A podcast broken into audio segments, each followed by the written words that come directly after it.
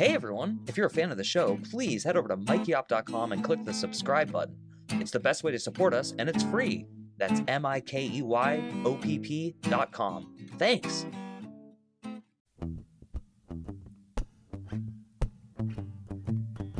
Hi, I'm Mike Oppenheim, and you're listening to Coffin Talk Exit Interviews with the Living, a weekly podcast that explores how our views on death affect the way we live our life. With me today from Phoenix, Arizona, is Mr. Glenn Few. Hi, Glenn. Welcome. Hi, Mike. How are you doing? I'm doing great. I'm actually really excited to interview you. I just mentioned this in the pre interview interview, but I don't know that much about you yet. I've spent a lot of time with you in our local writing group. So um, you piqued my interest because a long time ago you mentioned that you worked in law enforcement, and then more specifically, you had mentioned that you worked in prisons. And so, for the purpose of talking about how our views on death affect the way we live our life, I thought there was no one more perfect than someone who has worked with the quote unquote rehabilitation business, which is something uh, I care a lot about. So, um, without any further ado, do you want to explain how you got into that and maybe give us some more details that I left out? Well, um, let's see. I would have to go way back, uh, probably to um, the period after my first divorce. Um, I had a sort of an episode. Uh, I withdrew uh, in to a sort of a man cave, I guess is the best way to put it. And I started spending a lot of time alone, very much alone. I went to work, went home, that was it. I started watching TV a lot in the evenings. That's about all I did. And one night I uh, was listening to a new or watching a newscast, and the talking head on the newscast started saying something I disagreed with, and I started arguing with him. And he wasn't paying any attention at all to what I was saying, and just got angry and angrier. And I stood up and I was shouting at the TV, and um, all of a sudden I just realized that I was shouting at a TV. I thought maybe, well, the first thing I thought was I needed to get a social life. Uh, the other thing I thought was that I'd like to find out why it was I was doing that. And so that got me interested in psychology. I started taking psychology classes. I was in the Air Force, still in the Air Force at that time. Uh, real quick, just for reference for our listeners, is this like the 1970s or? Oh yeah, this was in 1976, and I had been in the Air Force for several years at that point. Uh, and I was working as what they called information specialist, which was kind of like a whole different lifetime. It was actually a propaganda specialist, better way. I started taking psychology classes, and when I got out of the Air Force and got a took a job at night at a local forensic mental health facility, uh, which is another, I guess that's the modern way of saying institution for the criminally insane. And um, that got me sort of into the prison system. It, it was a prison. I mean, it was, uh, it was actually run by the uh, Florida's Division of uh, Behavioral Health Services, but we, we had a lot of referrals from the prison system. Uh, we had heard that it was a good place to do time, but, and you know they would do suicidal gestures and all that sort of thing. And my original intention was to, well, I found out a lot about myself. My original intention was to, uh, well, help mankind, which is, you know, kind of the general ambition that any psych major has. Um, to fix people. That was my idea, was to fix people.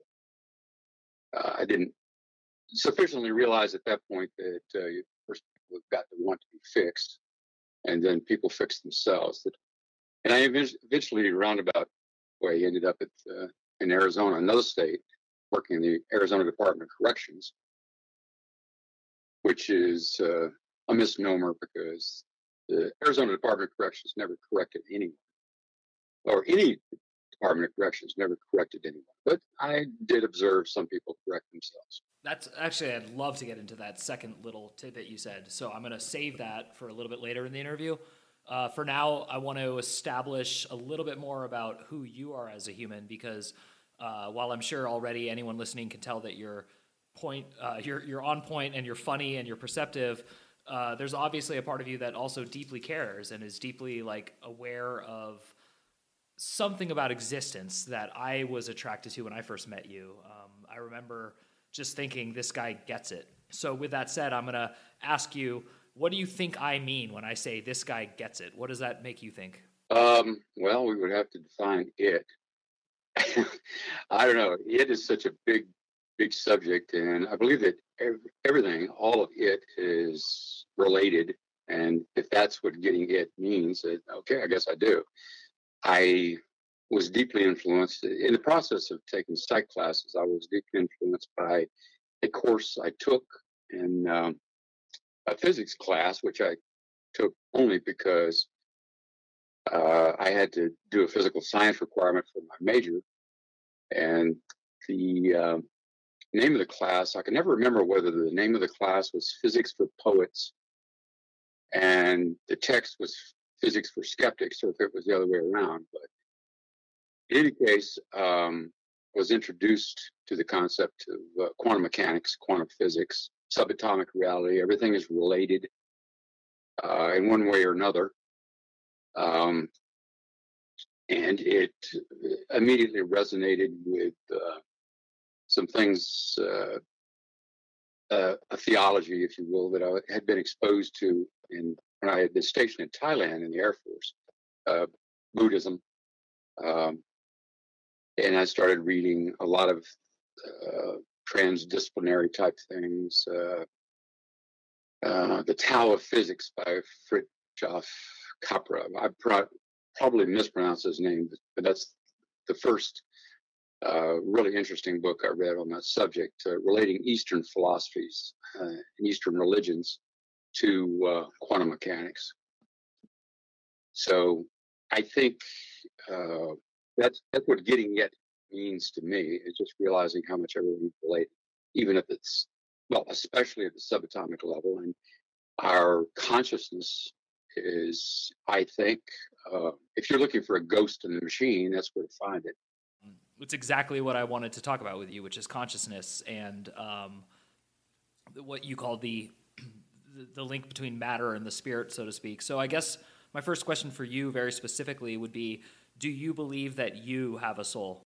Um, I believe I, am self-aware, uh, and I believe not only that, but that my awareness extends throughout the universe. I mean, there's obviously no way to prove something like that, but yeah, I believe that. Um, and if that's having a soul, yeah, I, I believe I do. I mean, I, the linking question that I would ask after what you just said would just be, uh, what do you think happens when you die to your consciousness? Um, I believe it returns to the universal consciousness, uh, or maybe just joins it, because um, for a long time, many years, I thought, well, I don't remember uh, having been aware uh, before I was born, so I just automatically assumed upon that basis that uh, there would be nothing after death but oblivion. But uh, I nowadays I can see that's it doesn't really follow. I mean, uh, each of our consciousnesses may be generated at the point of birth, uh, and may you know each of our consciousnesses or souls may well uh, join a cosmic consciousness. That's one of the things Hameroff talks about, by the way. He does a very good YouTube uh, video, a TEDx talk on the nature of consciousness. And uh, he calls it Bing, calls consciousness Bing. And he says it may be Bing all the way down. And you know, we may, um, there may be a, a, cosmic well of consciousness that we join or rejoin at the, at the time of death. I, you know, I'm certainly not ruling it out. I can't say I am absolutely certain of it. I'm not absolutely certain of anything except that I'm not absolutely certain of anything. Do you believe that there's morality to the conscious experience? Morality in the sense of, well, there's empathy. I think. Well, no, no. I mean, uh, very specifically, do you believe that there is a right and a wrong? Sure. And so, how how would you explain that cosmic consciously? Okay, I think I think the basis for morality, uh, the basis for awareness of right and wrong, is uh, being aware that others are conscious, exist. Um, a solipsist, I said that wrong, solipsist, someone who believes that uh, nothing exists outside of their own awareness, uh, I believe would have to be essentially amoral because they wouldn't believe that uh, they, you know, the only, I, I suppose suicide might be uh, the only amoral act for a solipsist, but really, if the solipsist believes that nothing else exists besides his own awareness, how would he be accountable? So, you know, even that would cancel itself out. I don't think there would be, there's any morality possible for a solipsist. Um, and narcissism is, is pretty much the same thing. It's, um, and I met a lot of narcissists uh, working in the prison system, a lot of sociopaths, uh, people who believe that you know other other people, to whatever extent they even exist at all, their awareness were just you know, their toys, their tools. Uh, everything was about them, and anything that ever bad happened, bad had ever happened to them uh, was not their fault. It was something that somebody else had done, or, you know, due to circumstances beyond their control. Uh, that was its wrong. That's as close to evil as I can come to defining it. Is just being unaccountable, being irresponsible, um, being unaware or uncaring that other people feel pain. I don't know. I'm not sure exactly where I'm going with that.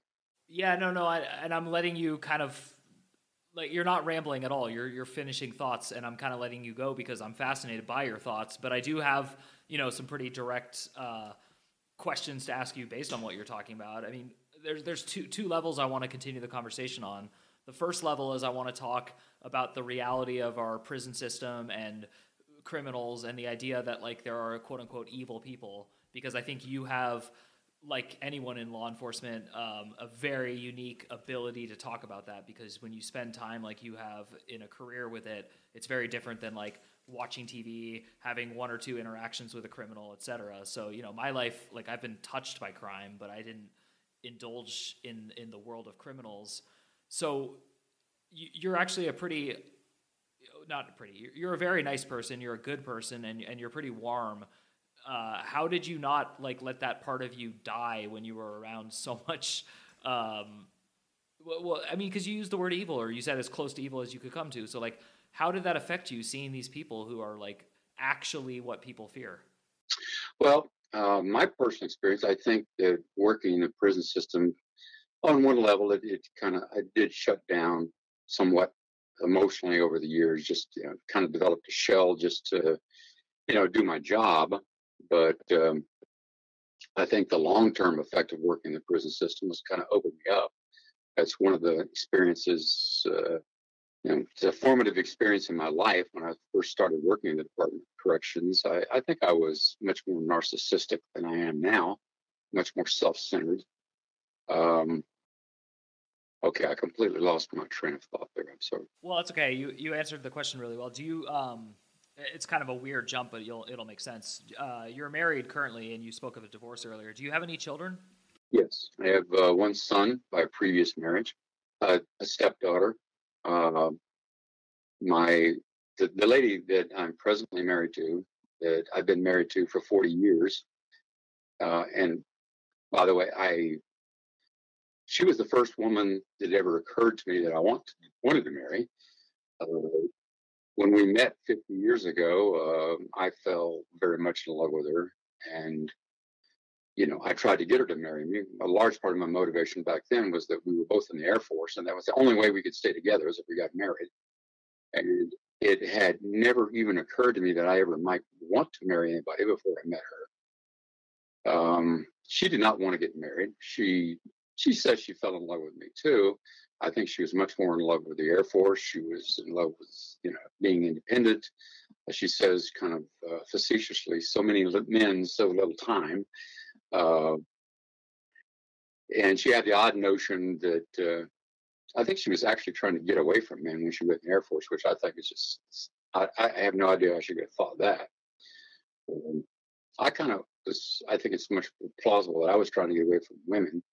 I had kind of a um, well, not a bad relationship before that, but definitely one a relationship that was very much tied up with the drug culture. Going into the Air Force for me was uh, one way of getting out of that relationship. There was also there was a whole lot of other factors involved with it. Anyway, um, she was the first woman I ever wanted to marry, and after a while, when she continued to not want to marry me, um, and she was at another base by that time, uh, I found someone else to marry.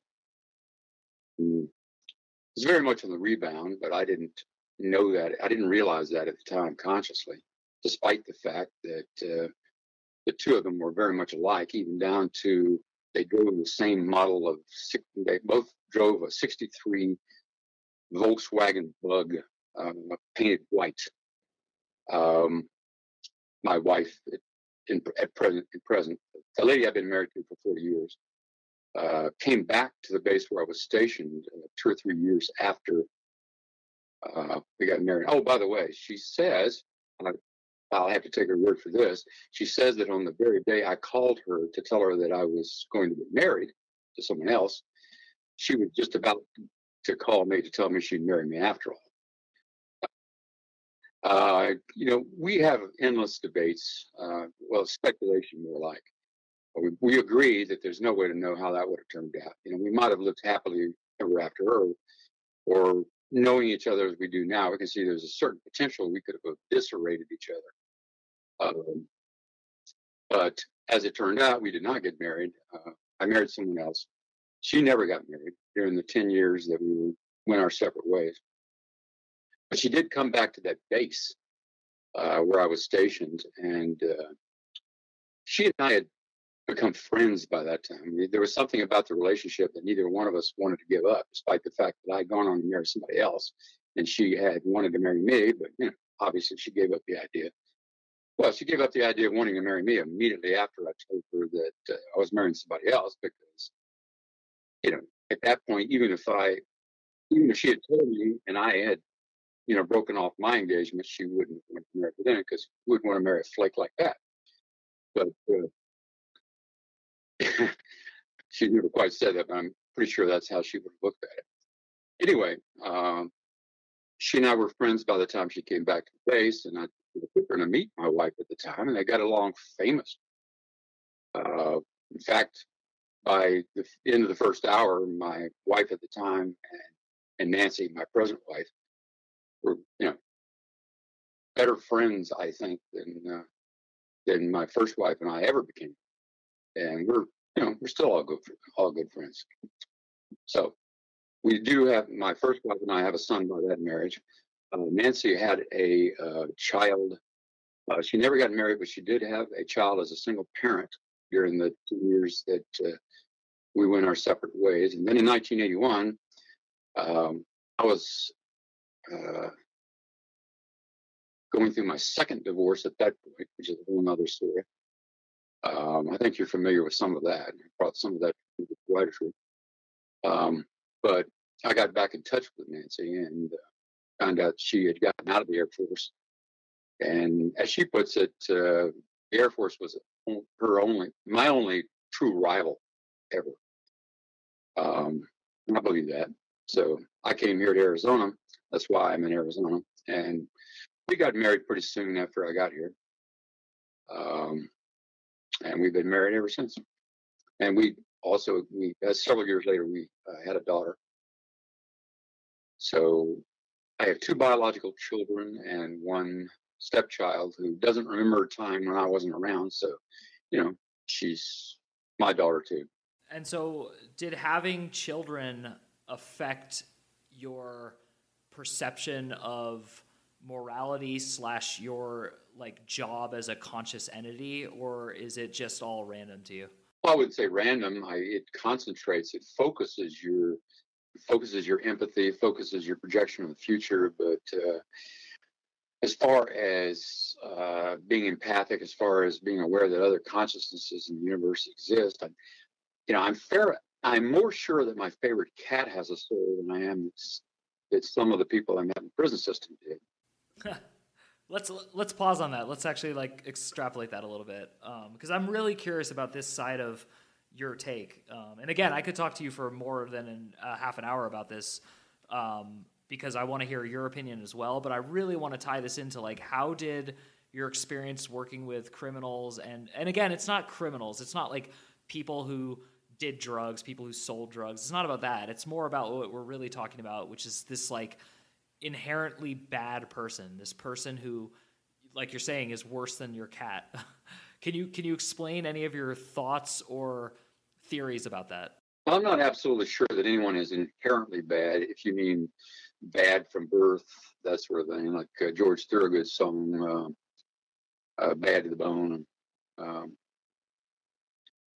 I'm not sure that anyone. I, some sometimes I had the feeling that there was no power on earth that was ever going to, as you say, rehabilitate someone. In order to re- be rehabilitated, you have to be you have to be habilitated to begin with.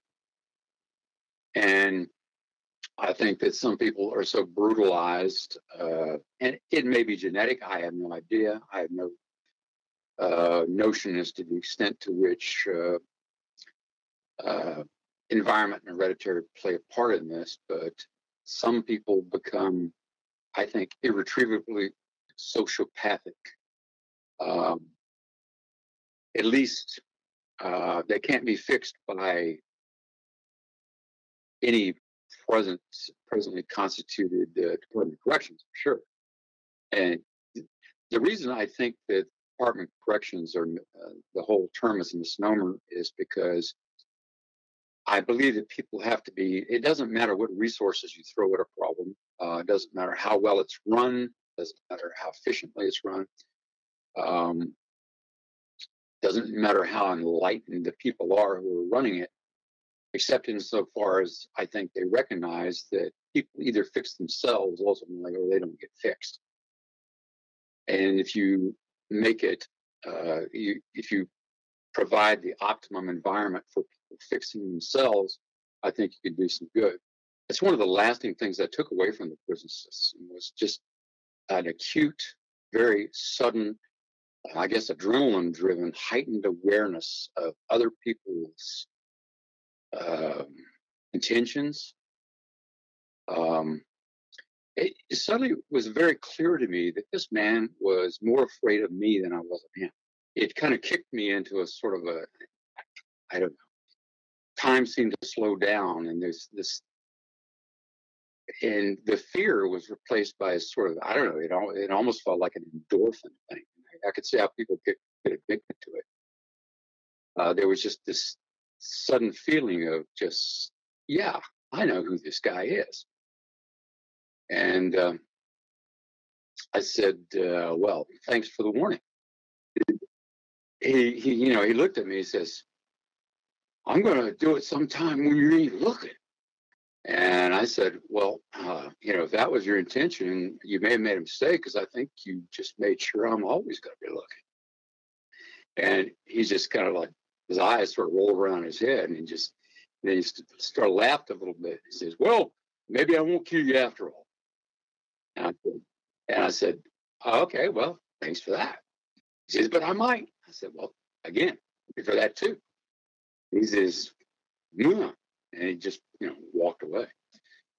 And uh, yeah, that was uh, that was my first, yeah, really, uh, that was my first experience in, in any kind of institutional environment. Yeah, and actually, it's a great way to kind of bring things into a, a glorious union of. I mean, I just feel like we've talked about so many things in like tangential ways, but I kind of want to like center it into some sort of takeaway for our audience. So I would like to ask you, since you do have children, um, and I know you specified which ones were biological and which ones you raised, but either way, they're all children to me. And uh, since you are obviously going to someday pass from this earth. What do you think is the imparting advice you would want to give to not just your children, but to other people who are going to be here after you? Uh, how would you help us just have an easier time here on this planet? What would be your advice? Well, um, be care- very careful who you listen to. And just because someone is rich and famous doesn't necessarily mean they're wise. I, uh, in preparation for this interview, I would like to get this in somewhere. Yeah, please go ahead. Please, please.